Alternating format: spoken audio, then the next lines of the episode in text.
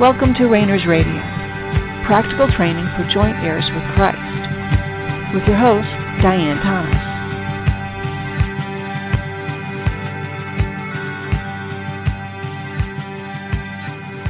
Good evening, and welcome to Rainers Radio.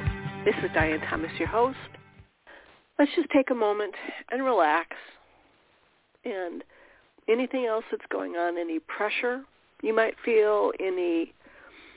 any drive or any other, especially negative emotion, any guilt or regret or shame or anger or envy or jealousy, just for right now, just let those all just fall off your shoulders, off your heart. Just let them fall away. And just remember, God loves you unconditionally right now. You don't have to change in any way, shape, or form in order to be worthy of God's love for you. He loves you, accepts you. He he values you. He, you are significant to him. You matter to God. You matter to him all the time, twenty-four hours a day, every second of every minute of every hour of every day. You matter to God. Now, we often don't even matter that much to ourselves, but you matter to God. And one of the things I think it happens a lot is we get so pressured. We pressure ourselves. There's so much coming at us,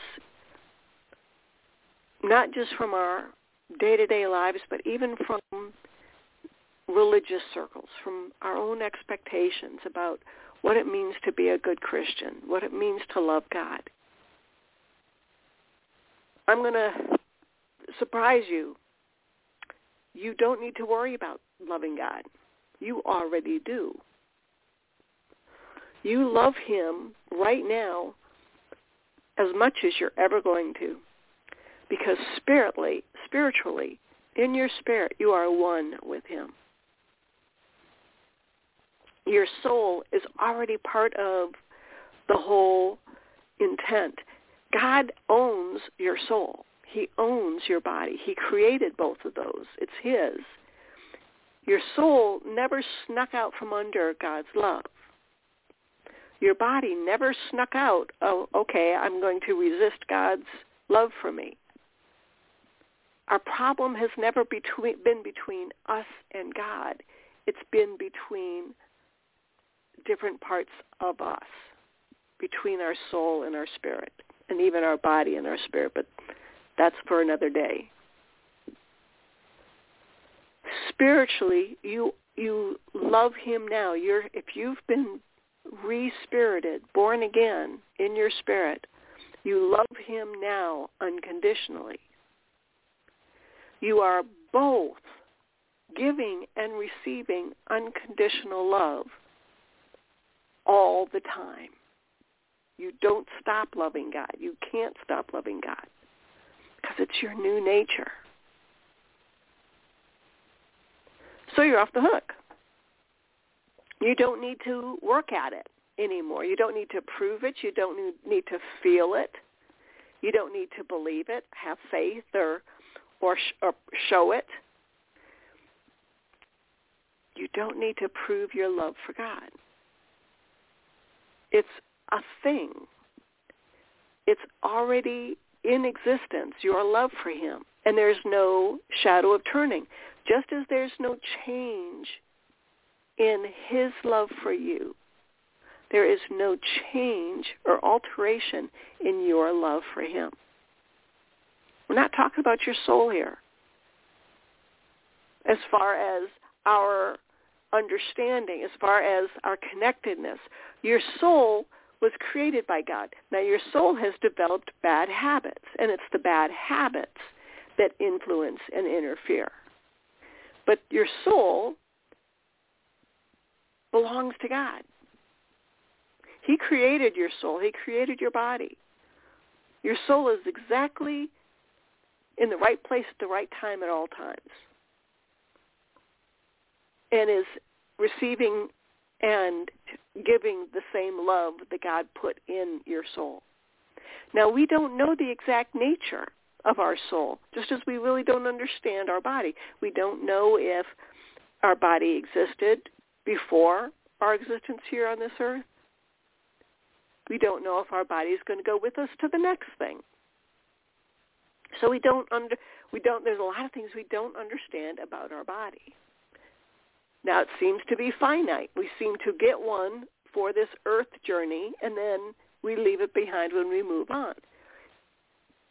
And yet we think about the times when people have had these, this is just a question, these, you know, out-of-body experiences at death, and they recognize people. They may not have the same body that they had here on this earth, but they have the same appearance. So is there a connection there? We don't know. Likewise with our soul. With our, our soul without our body, does our soul have an appearance? Don't know. Don't know how our soul functions. We don't know how our soul works. We don't know the nature of our soul. But we do know all things came from God. That nothing exists that did not come from him. And if it came from him, he has control over it. Because he's either sovereign and infinite, or he's not. And if he's not, he's not God. If he's not infinite, if he's not sovereign, he's not the God we think he is. He does not have the same character we think he does. Now, as far as we can tell, there's really no reason to believe anything other than he is the God he says he is. Now, our problem is we draw conclusions about his nature based on actions. For instance, we see terrible things going on, terrible things going on in the world. So we decide he doesn't care.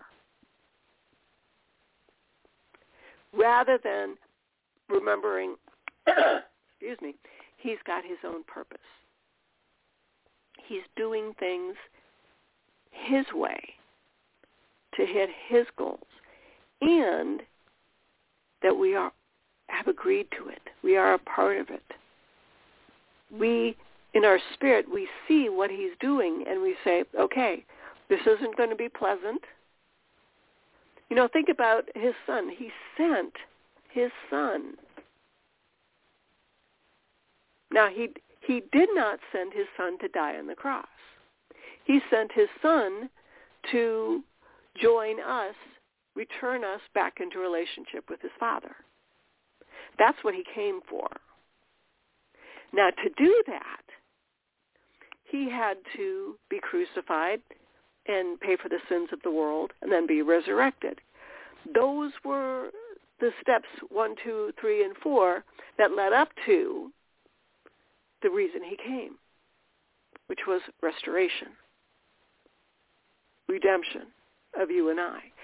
We were that important to God, to, to Father, that he sent his son.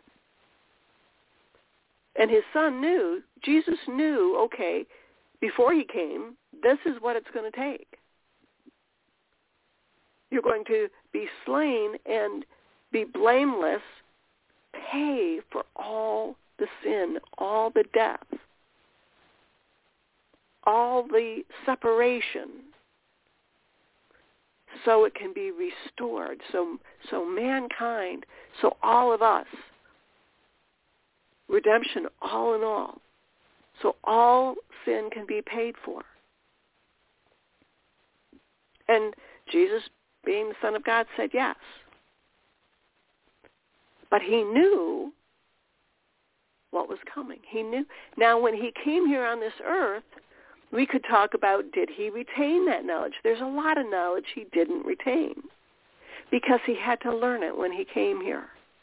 And I think that echoes our own experience, that we we had a relationship with God before we came here. And then we, when we came into this earth, we lost. We did not retain a lot of that understanding, a lot of the experience, a lot of the knowledge of how the natural realm works, how the supernatural realm works, how the spiritual realm works. We didn't bring it with us, just as Jesus didn't bring it with us. He had to learn just like we do. He had to learn how to how to walk, how to talk, how to eat with a spoon, how to speak to, you know, how to add, how to do whatever, you know, he was a carpenter's son. He had to learn how to do certain things. He had to learn how to take care of himself. He had to learn how to respect his elders. He learned how to read. He had to learn those things. And then he had to, he spent a lot of time learning about his father. Now, because he did not have the the same problems we have, his spirit, when he came here, his spirit was intact. So his soul had never developed bad habits. So that's the main difference, practically speaking, functionally speaking, between our walk and the walk of Jesus Christ here on this earth. Is he started out one, spirit, soul, and body, one complete, entire, one in himself and one in his Father. So he, he was always complete. You and I were brought into this earth without our spirit intact. So we're having to overcome, and we've talked before about why, why I, my, you know, my first impulse is about the whole learning appreciation, learning gratitude. Jesus already had that. He, there's nothing he needed to learn about lack. He already had, he already valued his Father. He valued everything he himself was. He he had an appreciation for it. Those qualities and characteristics that we value, he already had. And all all characteristics, all qualities, he already had. So he was never lacking. So he never had to make up for anything. You and I were on a journey to be restored. You know, the whole redemption, salvation. It's a, it's about change. It's about process. When Jesus was walking around, he wasn't changing or going through a, a process. He was fulfilling. There were things that he that needed to be done. You know, going back to step one, step two, there was a, a checklist that needed to be taken care of in order for mankind to be restored to God. And he was just, he spent his life just going through that checklist. Who he preached to, what he preached. He sent life into this world, the healing, the miracles, the things that showed God's power, his compassion. He showed the Father, but he also showed his how he felt about religion. He he exemplified love. And what does love do? It gives. How do we see love? We see the action of giving. God so loved, he gave. And and his son, Christ, Jesus, was the exemplification of that. But that did, you know, did that make his life easy here on this earth? Clearly not. Clearly, it did not make his life any better that he knew he was the Son of God, that he had come for a purpose, that all his, you know, he had, just like, as you and I, he wasn't always like us, except for he never, because he had was always spirit, he never sinned, he never had lack. His soul was always connected to his spirit, so he was always one, spirit, soul, and body. But he went through the same things. He learned obedience. He learned to behave himself. He learned to respect his elders. He learned to keep his mouth shut. He learned when to speak, how to speak. He learned the same things we learn. So the process that he learned them through was important to his purpose.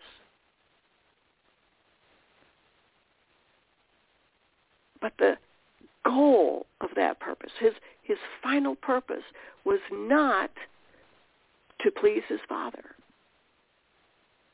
He already pleased his father. His father was well pleased in him. And he sent the dove to, to, to speak it. This is my beloved son, in whom I am well pleased. Hear ye him. But every, but he had, just as you and I have a soul, ours has bad habits. Jesus had a soul. His didn't have bad habits. But it still had to learn how to function here on this earth. So there's the distinction between learning how things work and God changing those bad habits.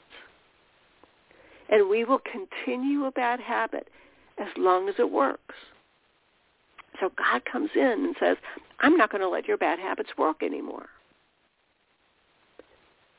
So very often what happens is, even if we understand the path we're on and the purpose we're on and the and the project we're working on, if we misunderstand, which this happens all the time, this is part of our our dilemma as a human being, is we use whatever resources we have to hide behind. We don't want to change. Your soul wants to keep those bad habits because your soul, those bad habits give your soul power and control and predictability. And even if it means resisting a good change, very often your soul will say no. We talked, I believe, last week about we want to stay in our cell, even if the door is unlocked, even if there's freedom going on outside. You know, freedom is hard work. And living as a spirit being is hard work.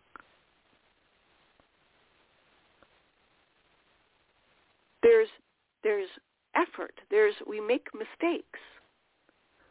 There's part of, you know, our purpose here on this earth is to make mistakes. Now, let's look at Jesus. Did he do everything perfectly the first time? May I put out there that no, he didn't. When he was learning to walk, he didn't just, okay, you know, one minute he's crawling, boom, next he's walking. No, he learned how to walk. Does it say something like he learned obedience through the things he suffered? So there's the connection of he would try things and it wouldn't work, and he would not want to do them, and then he, but then he would do them and learn obedience through consequences. We all do that. It's part of a normal, expected. It's not something we should be afraid of or ashamed of or hesitant in. Now, we're going to, when you fall, you say you're learning a bike, to ride a bike. We don't think of that in terms of, oh my gosh, you know, you fell, you know, you're a terrible person. God will never forgive you for falling on your bike, off your bike. It's like, no, you were riding a bike, you fell, you scraped your knee. You take care of that if you need a bandage or whatever, but then you get out and you get back on the bike. And that's really what we want to look at. And that's what Jesus did. He had, he knew what his goal was. He knew his goal was to bring us into oneness with his Father, with his, which would be also with him. And again, to do that, he knew the steps that it would take.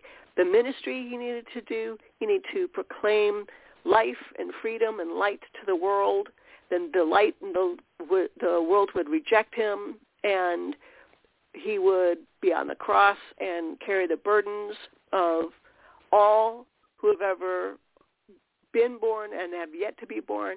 All sin he bore. He knew he was going to do that.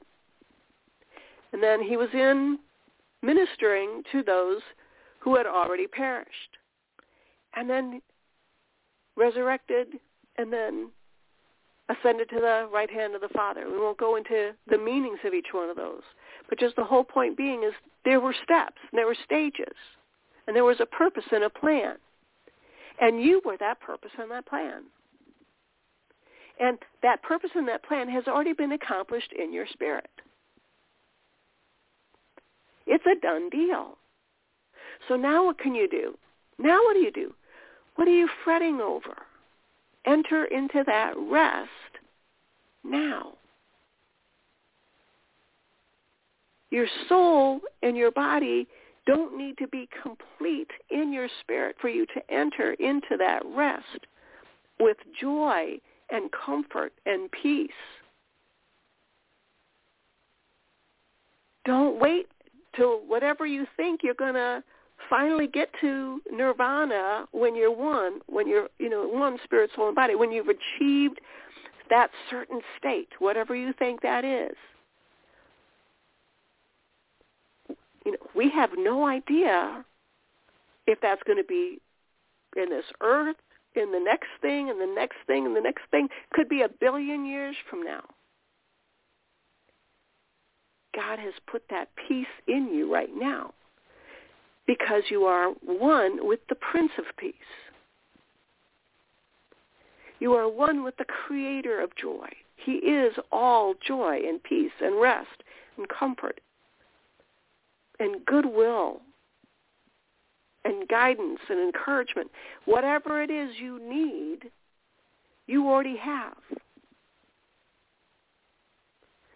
Just because your soul isn't experiencing it yet, that doesn't mean you've got it fully in your spirit. And you can count that as your reality. When you start struggling with being angry about something or discouraged or just fretting about something, things that are going on in the world, God has given you peace. He's given you the encouragement, the comfort, the joy. I'm not necessarily talking about the, the emotion. We don't. We are emotional beings, so we want to appreciate that. But our me, emotions, your emotions don't mean anything. We value our emotions. God gave us emotions. They, they're valuable to us, but they don't mean anything. You may feel happy one second, five seconds later, you may be down in the dumps. Neither one of those have any meaning. Meaning comes from your spirit. You can be depressed and angry and have just made a bazillion, made the worst mistake you've ever made in your life, and be right in the middle of a victory, of God changing something, healing something in your soul, and restoring a part of your soul that could only be restored that particular way. God wants what's best for you. Only He knows how to get there. Now He gives us a light for that path, but we are to walk that path in joy, with a light heart, with a lo- with light footsteps. And that lightness comes from your spirit, not necessarily from your soul. We are all going to have, hopefully, experience, you know, times of experiencing emotional highs and enjoying the presence of God. But that doesn't mean anything. You know, think about the despair that Jesus had as he hung on the cross. My God, my God, why have you forsaken me? I can't imagine a greater sense of loss and separation than he experienced right at that moment. but he was still one with his Father.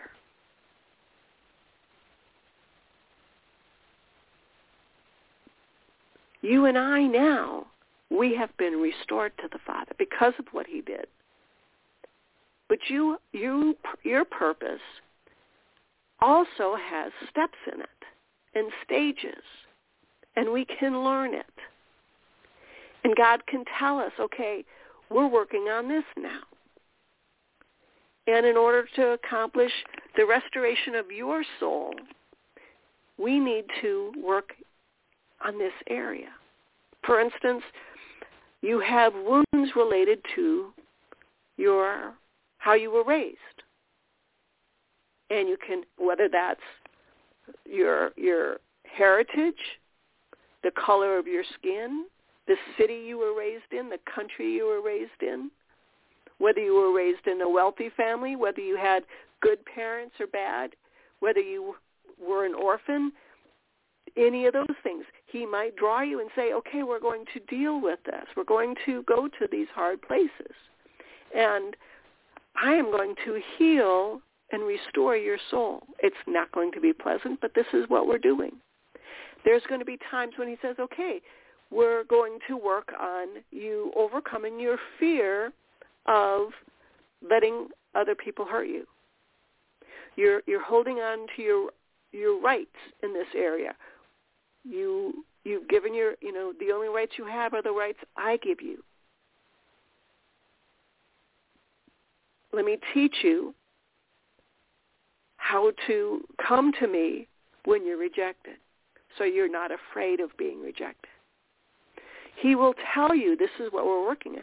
Now there's going to be, because we are so disconnected from how God and from how our soul works, while he's doing this, while he's showing us these are the things we're working on, he's working on maybe ninety-nine other things that we don't have any idea what he's doing. Because if we did, we would interfere. What's important is that we get out of that cell. Freedom is hard. Living in the spirit is hard simply because it's foreign.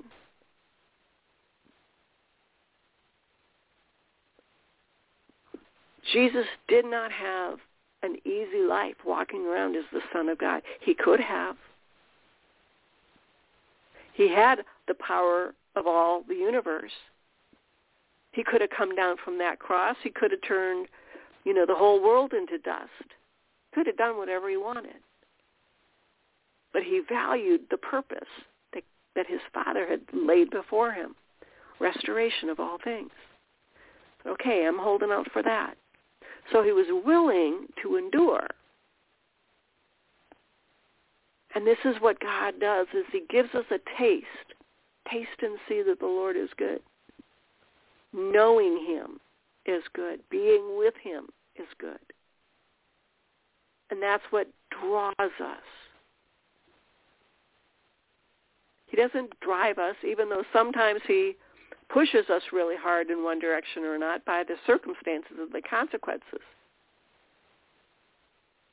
But it's okay to rest and relax and, and be joyful, even in the midst of what may feel like a disaster.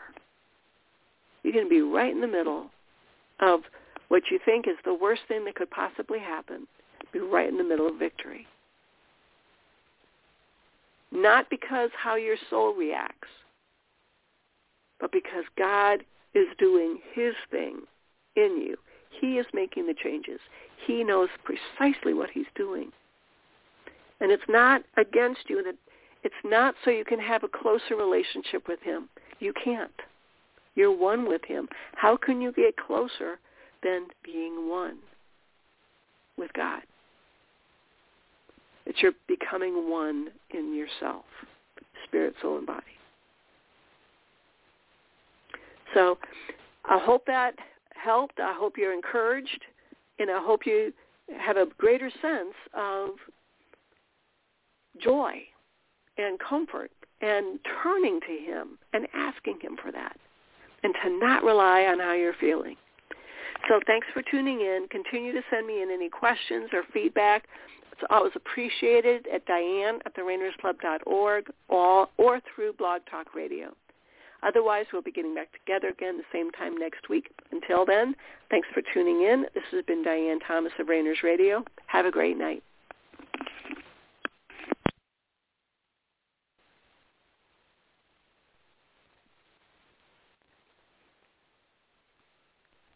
Hello, it is Ryan, and we could all use an extra bright spot in our day, couldn't we? Just to make up for things like sitting in traffic, doing the dishes, counting your steps, you know, all the mundane stuff. That is why I'm such a big fan of Chumba Casino. Chumba Casino has all your favorite social casino-style games that you can play for free anytime, anywhere with daily bonuses. That should brighten your day a little. Actually, a lot. So sign up now at chumba casino dot com. That's chumba casino dot com. No purchase necessary. V G W Group. Void where prohibited by law. See terms and conditions. eighteen plus.